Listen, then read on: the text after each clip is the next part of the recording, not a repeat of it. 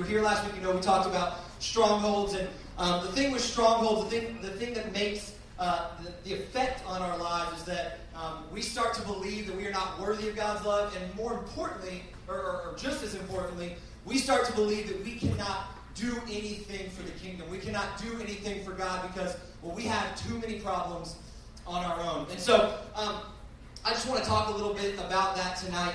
And, uh, and, and kind of what happened uh, Wednesday is we, we always have a, a time um, in our staff meeting with our student ministry staff, uh, Cole, Allison, and I, and my mom, and we, we kind of look at the prayer requests of you guys. We pray over them. We pray over you guys Wednesday mornings at, uh, at, at 11 a.m., and we're just praying for you um, and for Jesus and for God and the Holy Spirit to work in you and through you. Um, and, and, as I read through um, the strongholds and prayed through the strongholds, um, I want you to know, first of all, I'm, I'm, so proud of you guys for, for putting a name to it, and, and more importantly, for um, putting details to it. Because what Satan wants you to do is Satan wants you to put these down and just say, pride, just, just a pride, you know, just a little bit of a little bit of lust. And what, what God wants you to do is He wants you to call it by name. He wants you to call it what it is. You have an addiction to pornography. You're doing things with your boyfriend or girlfriend you shouldn't be. You're addicted to certain substances. You're saying things you shouldn't say. You're, you're addicted to approval. Whatever it is, He wants you to be specific about it. And I want to thank you guys for being specific about it.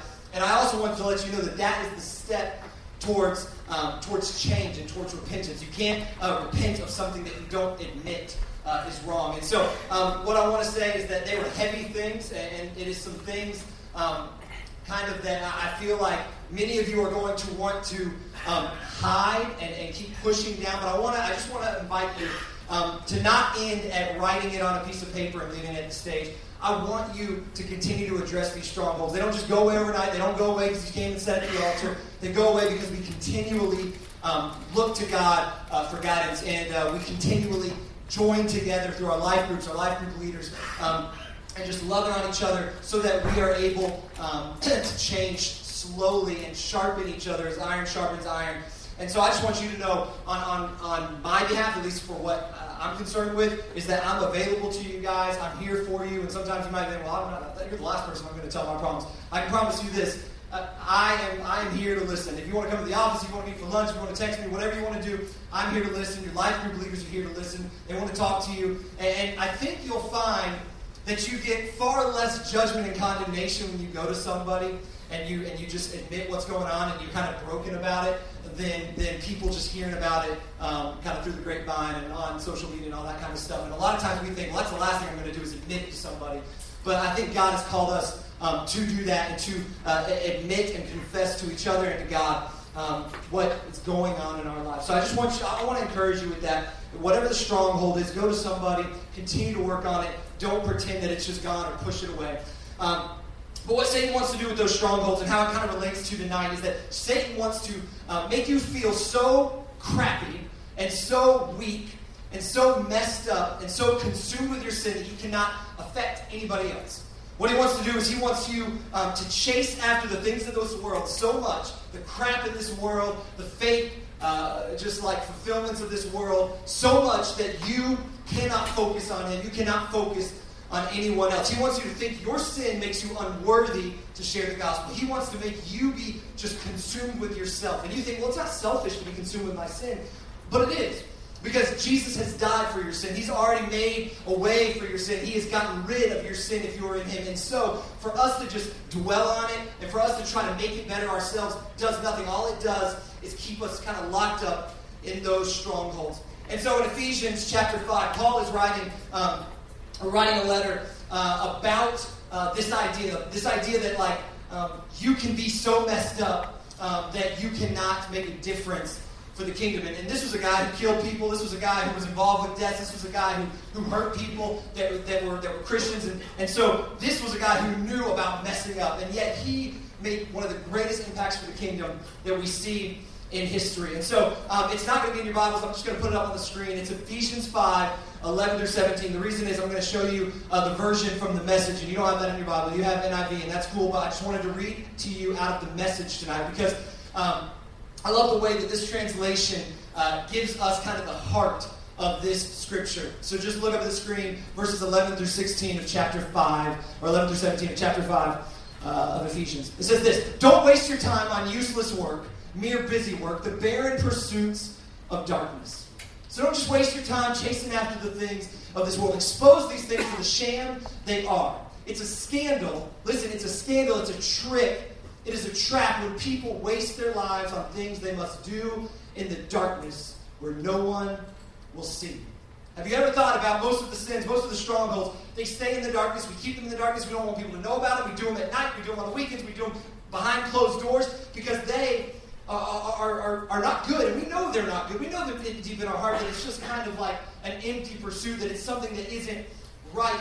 And so we hide behind doors. And Paul's saying this it's a scandal that people waste their lives on this crap, this junk that is just messing them up.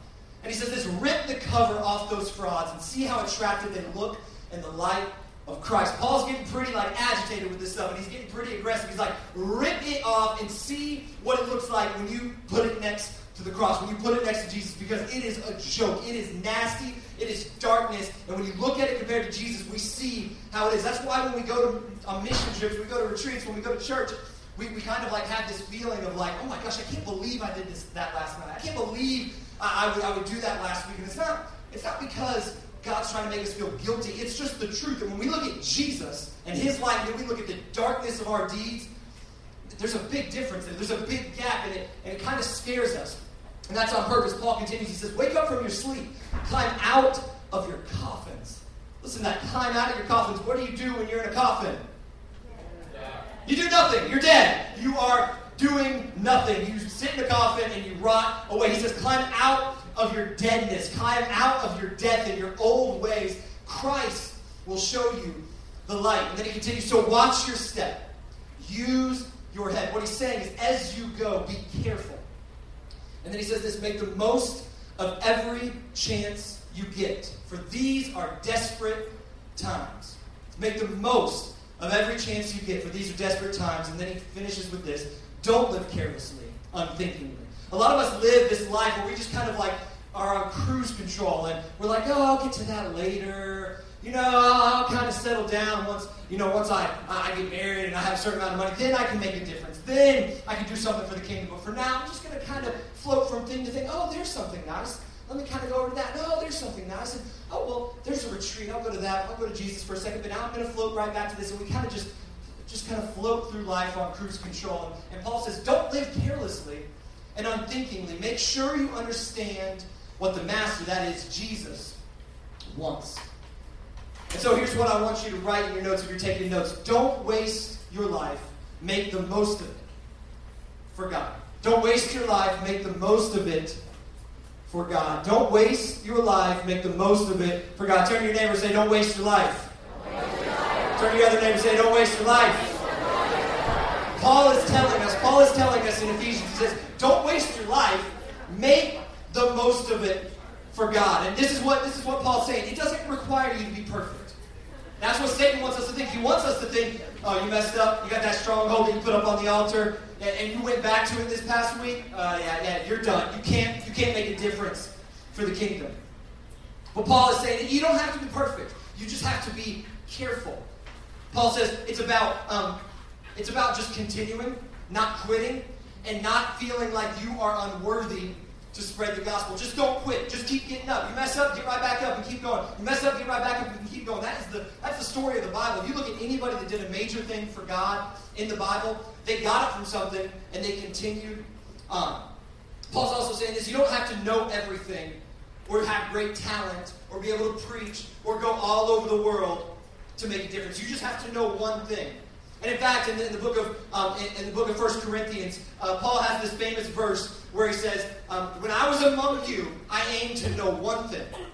I, and think about this. I want you to think about this. Paul was very well educated. Paul knew everything. He had memorized the Torah. He was he was like he knew his stuff. And what he says is so profound. He says this: "I resolved to only know one thing among you, and that is Jesus Christ and Him crucified.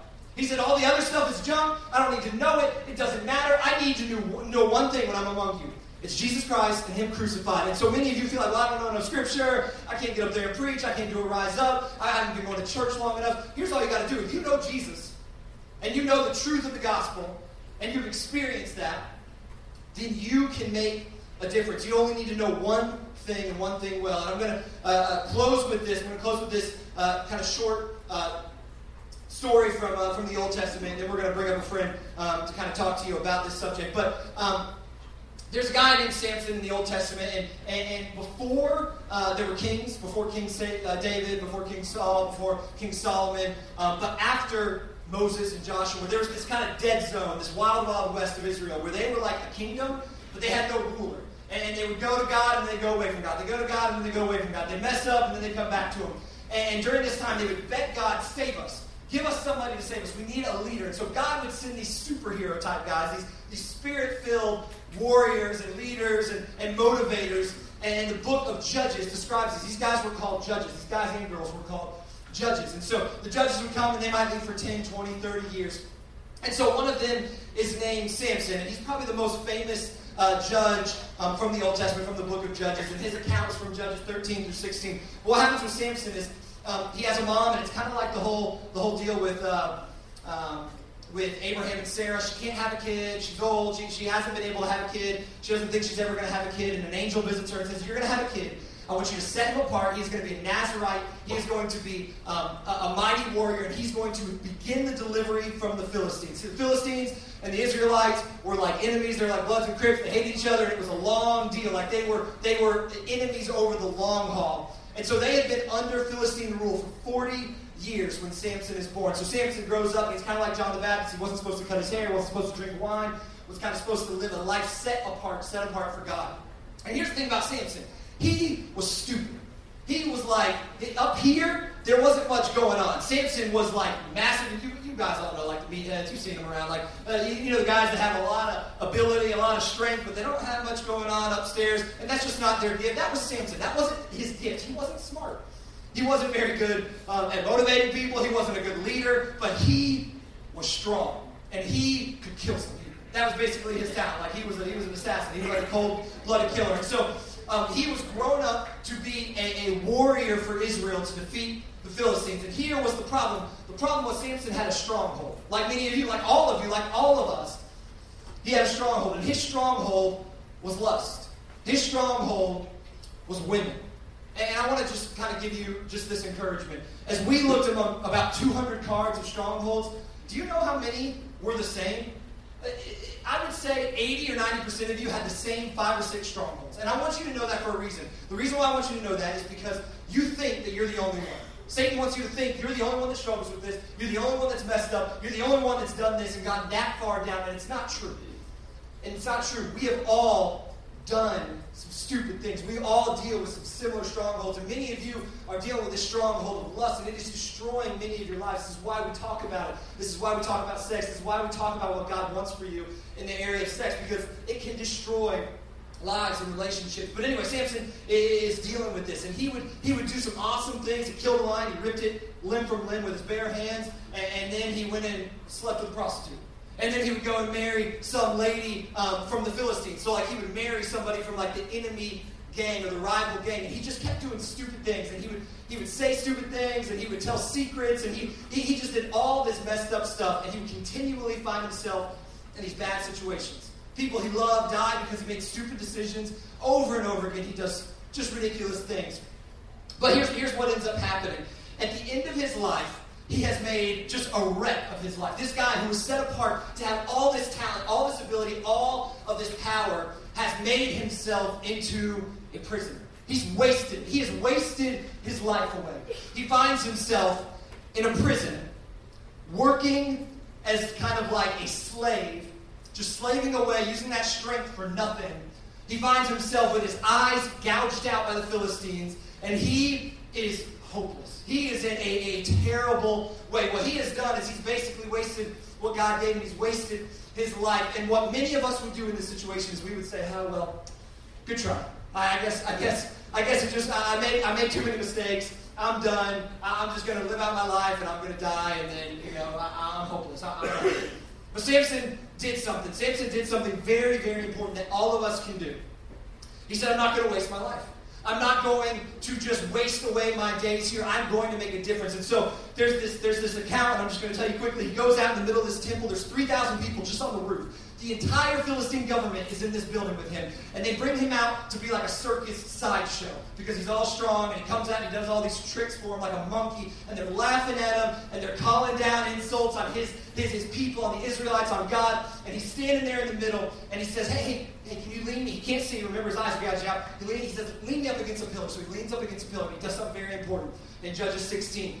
He says to God, One last time, God, I messed, I made a mess of my life. I have made a mess of my life. I've messed up continually. I've wasted away my talent and my gifts. But I want one chance. You give me the strength one time, and I'm going to do something mighty for your kingdom. I'm going to do something mighty for the people of Israel. I'm going to do something mighty to beat the Philistines. He said, It's by your power, not my own power. I've got nothing left. I want you to give me the power one more time to bring down this people group, to bring down the Philistines. And he, and he, and he knew what was going to happen if he did it. He was going to die too. And he was willing to give up his life. And what ends up happening is he summons the strength of God, the Spirit of God, to take over him one more time. And as a conqueror, as a warrior, that's what he was made to be. He ends his life not wasting it, but making the most of the days that were left. And he pushes down the pillars. He uses his God-like strength to push down the pillars, brings the roof caving in. And it says that at that moment, he killed more people and did a greater thing for Israel than he had done the rest of his life combined. He had done some crazy, crazy stuff. And here is the point. Here is the point. In the end, he ends up serving God in death. And this is what I want you to get from it. Don't let your past mistakes limit your future potential. Don't let your past mistakes limit your future potential. Satan wants you to think your strongholds are too much, you're too messed up, you cannot do anything with the rest of your life. Guess what? You're all between the ages of 12 and 18 if you're a student in, in here. You have at, at least 50 or 60 years left in your life. You have the majority of your life. And so to think that something you do in high school or middle school can limit your potential for the rest of your life is only a lie of Satan. It is a trick from the enemy, and he wants you to just give up. But I want to challenge you. I want to challenge you to not let your, let your past mistakes limit your future potential. Be like Samson in that even if you make mistakes, even if you mess up, be like Paul. Even if you make mistakes, even if you mess up, you get back up, you don't quit, and you continue to take ground for God's kingdom. We're going to bring up a friend um, named Ron Armstrong. And Ron, uh, I met a few years ago. And, uh, and Ron is, uh, when, when it comes to not wasting your life, he's probably like the best person I know for this. He is, he is, uh, he did not grow up in the church, and he did not um, kind of grow up like a lot of you. Um, but he didn't let his past determine his future. And, and currently, I would say, out of all the people I know, that he lives the most God-like life in terms of making a difference with his everyday. Not just on a mission trip, not just on a retreat, but just living life day to day and serving God wherever he is, whether it's a, a gym group or work or volunteering. And so I want to bring him up, and he's going to share his story about how he has met God and how God's changed his life and how he is not wasting his life. So won't you welcome Ron Armstrong to the stage?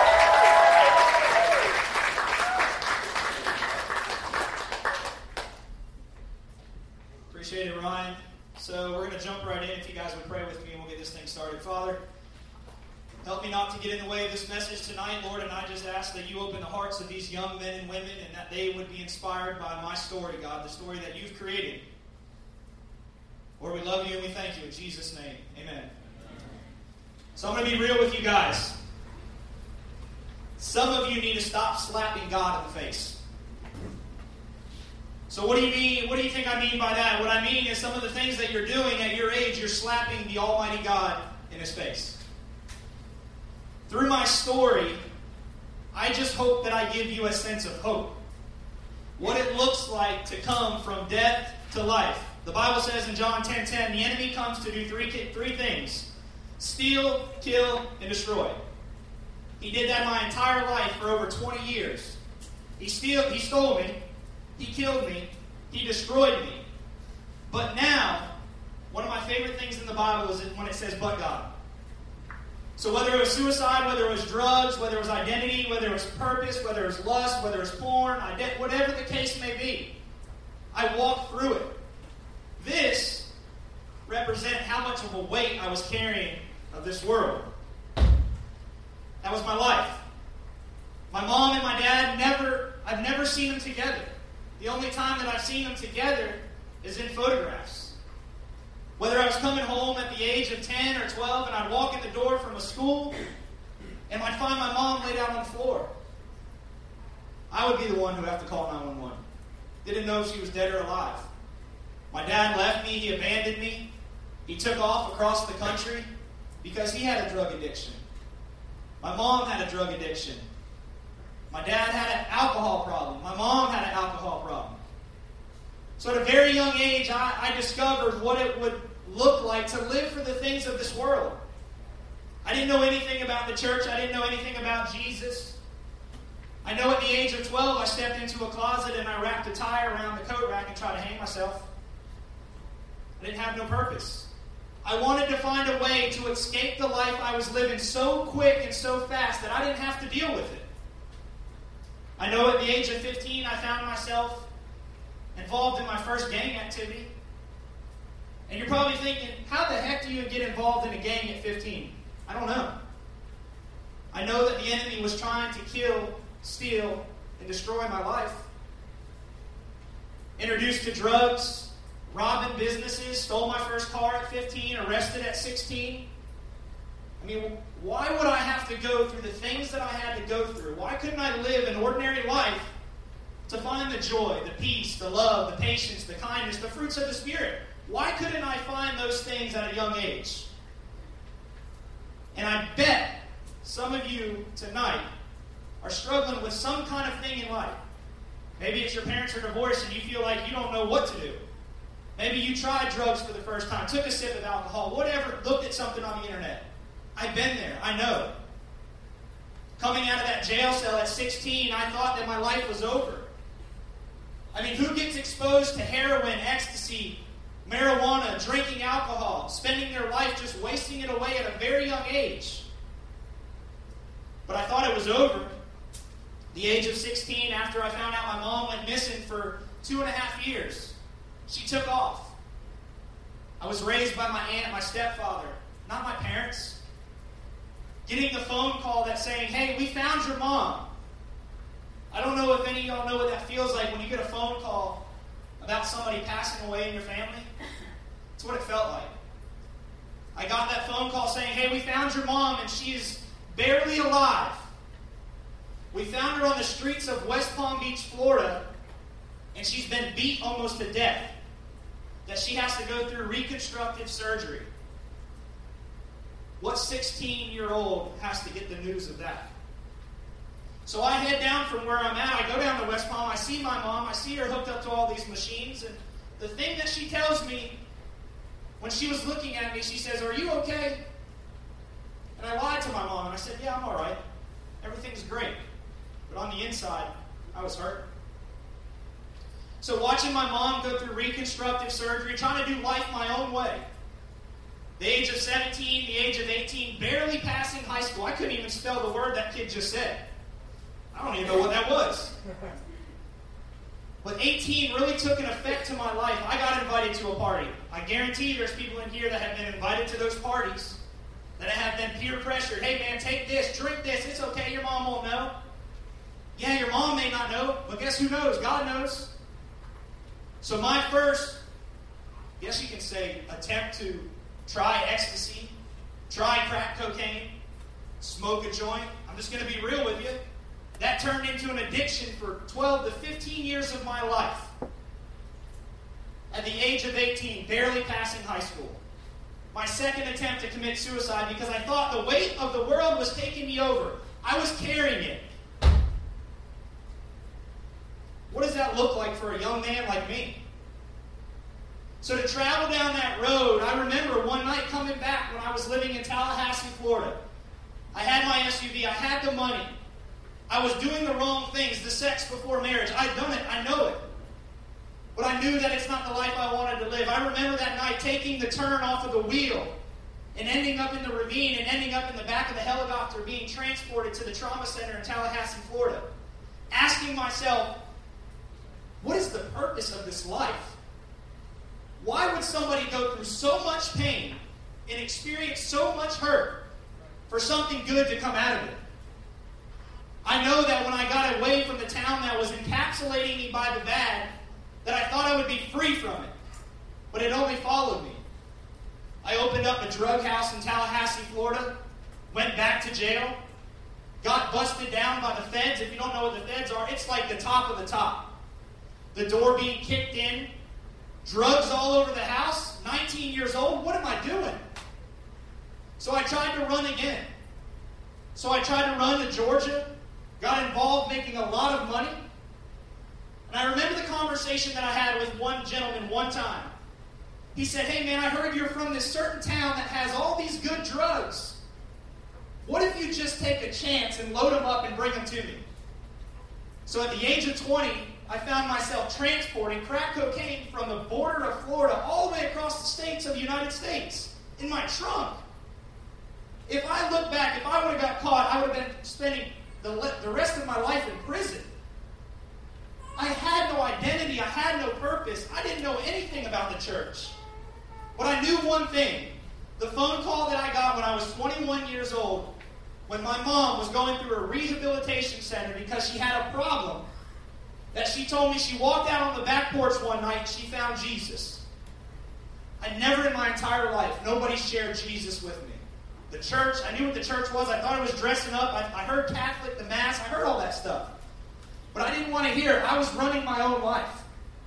So my mom started to, I guess you would say, implement this gospel into my life. But I didn't want to hear it. I just stiffed on it back. So the age of 22, I would travel all across the United States tra- chasing the American dream. The sex, the money, the drugs, the fun, the partying. I already experienced it, so what else could it bring towards me? It was like literally I was dragging this with me, the weight of the world. So I knew I had a problem. Never went to rehab, never checked myself into any kind of facility. But it was my third attempt, my third attempt to end my life. So I climbed into a closet one night at a very early morning. And I remember looking into the mirror and I just asked myself, what is the purpose, again, of my life? Why am I here? So I grabbed the sharpest knife that I could find. My dad was away. My mom wasn't in my life. It was just me trying to run my own life. And I remember looking into that mirror and I just began to cut. Just cut my wrist, cut my face. And I'm standing there looking at myself, dripping of blood, wondering, asking the question of what, what is this about? Three attempts to suicide, none of them worked. I had something stirring inside of me that told me to just keep moving forward. But in the back of my mind, I look at it now, it was exactly what John 10:10 10, 10 states that the enemy was trying to kill, steal, and destroy my life.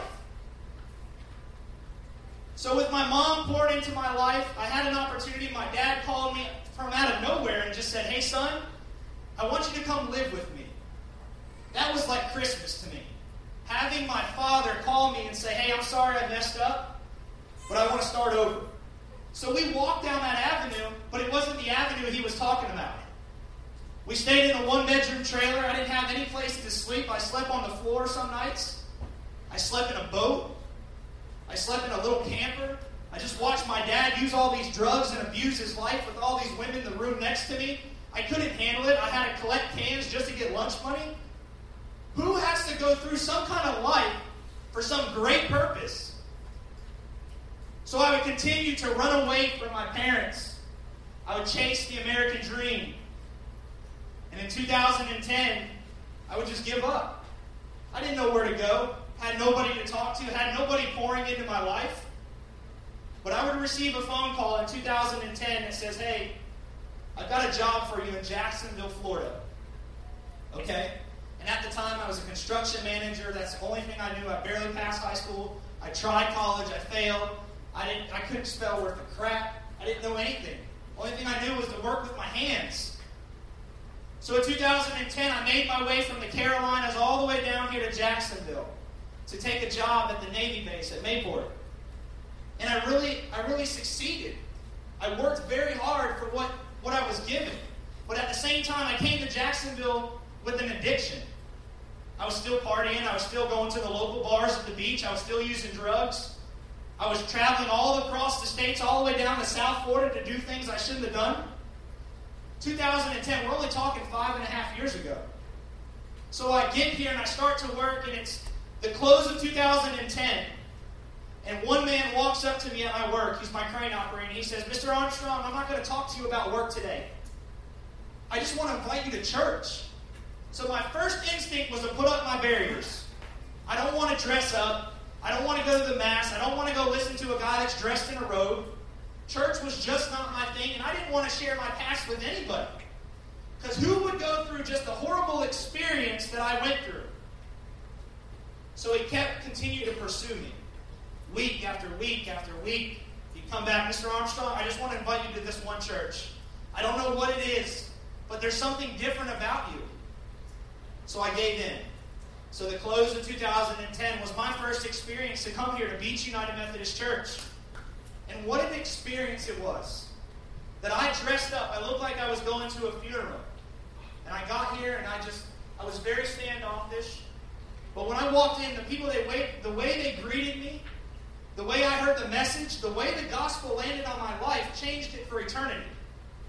So at the beginning of 2011, I walk into this church, into that sanctuary, because of a man invited me. Here in my mind, I was conformed to this world. I was. It had me down. That weight, it had it right on my shoulders. So I came in here and I heard a message. It took about two weeks. Go home, try to fix my life, try to do the religion thing while I was still doing me. It didn't work. I found myself more broken.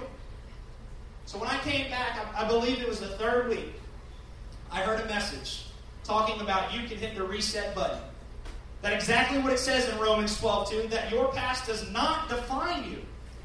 So do not be conformed to the world, but what be transformed by the renewing of your mind. I really grasped that and understood it. So at the end of 2011, after the message, was my opportunity to surrender my life to Jesus because the pastor, he spoke to me and he said, You have an opportunity to bring your mess. All of you guys got messes in your life. He said, I could bring my mess and use it for God's message. So that's what I did. I said, Okay, God, if you could use all of this stuff you put me through, what are you going to do with it? So in 2011, I surrendered my life to the Lordship of Jesus Christ right here in this church. This is why it's so special for me. Because I know you guys can sit there and you can say, I can handle this. I'm here to tell you you can. 2012 came, I was baptized in this church. My life began to make this change. I started to ask God, okay, God, what can you do with this? And he, he just began to speak to me. He said, No longer you are you rejected, now you're accepted. So things started to fall into place. I met my beautiful wife. We had a son. I got involved with church. I started to lead youth just like you guys. I started to go out into the community, and I, I had this desire inside of my soul. I could not do anything else but tell people about Jesus. So here I just want to I just want to mention to you guys just a little bit. There's a lot of stuff that I left out, but those are some key points in my life that I really struggled.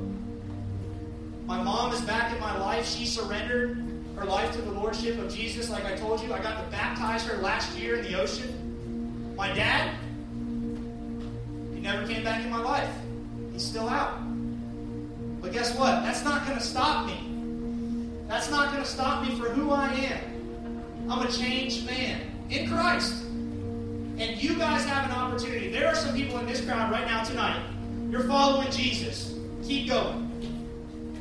The next ones, you know Jesus, but you're not following. Guess what? In the Word, the demons even knew Jesus.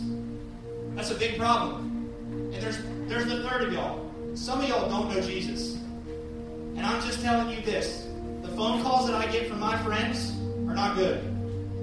I got two phone calls just a couple months ago. One of my best friends I went to school with, he did the same things I did. He went to go break into a house, he turned the doorknob, and somebody shot off, just blew his head off. That's, that's what kind of stuff that these people are living. I got a phone call just a couple months ago. A good friend that I was living, he didn't know his purpose, he didn't know his calling. He, he was conformed to this world. And I got a call that he committed suicide. Don't go there, guys. Don't be those people. You guys have an opportunity to change the city and the beaches of Jacksonville because you have no idea the impact that you can make. So here's how I want to close. So in Ephesians chapter 2, it says, And you were dead in your trespasses and sins, in which you once walked, past tense, following the course of this world, following the prince of the power of the air, the spirit that is now at work in the sons of disobedience, among whom we all once lived, past tense, in the passions of our flesh, carrying out the desires of the body and the mind and were by nature children of wrath. That was me. But here's my favorite part. But God, being rich in mercy because of the great love in which He loved us, even when we were dead in our trespasses, made us alive together with Christ. By grace, you have been saved. So tonight, I want to invite you. I want to invite you right down here if you're struggling with something, here's what I was struggling with lust, pride, drugs, authority, porn, identity, depression, suicide, purpose, alcohol. I mean, being a slave to this world. Guess what? When God split the seas, I walked right through them. He allowed me to. So here, just what the Bible talks about you. You are a child of God. John chapter 1, verse 12. You are a branch of the true vine and a conduit of Christ's, of Christ's life. John chapter 15. You are a friend of Jesus. John chapter 15. You have been justified and redeemed. Romans 3. You or your old self was crucified with Christ. You are no longer a slave to sin. You have been set free from the law of sin and death. Romans 8. As a child of God, you are a fellow heir with Christ. Romans 8. You have been accepted by Christ. Romans 8. You are a new creature in Christ. 2 Corinthians. Guys, I don't have it all together. But what, I can, what I can tell you is this the life that I was living and the burden that I was carrying, that's no longer who I am. Following Jesus is not just my job, it's my life. Until the day that I meet God in eternity, I want to make sure that I've done everything that He's called me to do, and I show up when He is at His throne and I am full of sweat. I am full of sweat because I know that I've worked, I've done everything I can. Just like it says in Thessalonians, whatever I do, whether in word or deed, I will do it all in the name of the Lord Jesus Christ. So here's to you guys. I'm inviting you. I'm inviting you down front. I want to pray for you. The staff wants to pray for you. Stop carrying the burden of this world. Be set free. And be an example to somebody else that is sitting right next to you. And here's an issue the person sitting next to you, you don't know if they know Jesus. It's your job. You're going to be held account when the day comes. So, here, I want to give an invitation to you guys before we close. If you don't mind, bow your heads and just close your eyes. So, if you're in the room without looking at anybody next to you,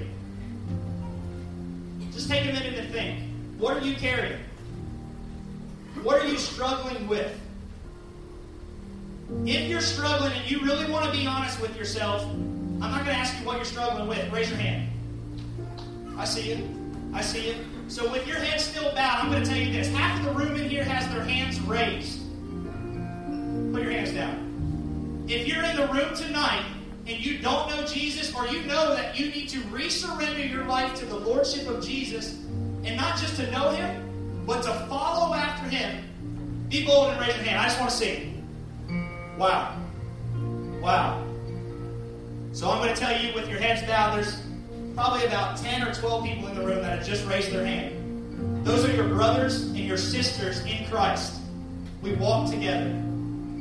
So I'm going to pray for us, and if you are led to come down here tonight, we want to pray for you. And then Ryan's going to come back and close us. Dear Heavenly Father, Lord, I thank you for tonight. I thank you that the move of the Holy Spirit never fails. And Jesus, now we are no longer rejected, but we are accepted into the kingdom of God because of your Son Jesus. God, I thank you for his word. I thank you, Father, for what you've done in my life. And I'm not just holding on to it. I don't want to be prideful, but I want to share it. So, God, I pray that you lead these students down to this altar tonight. That, God, we can pray, and we can pray in the name of Jesus, Father. We give you all the glory in this place. And God's people said, Amen.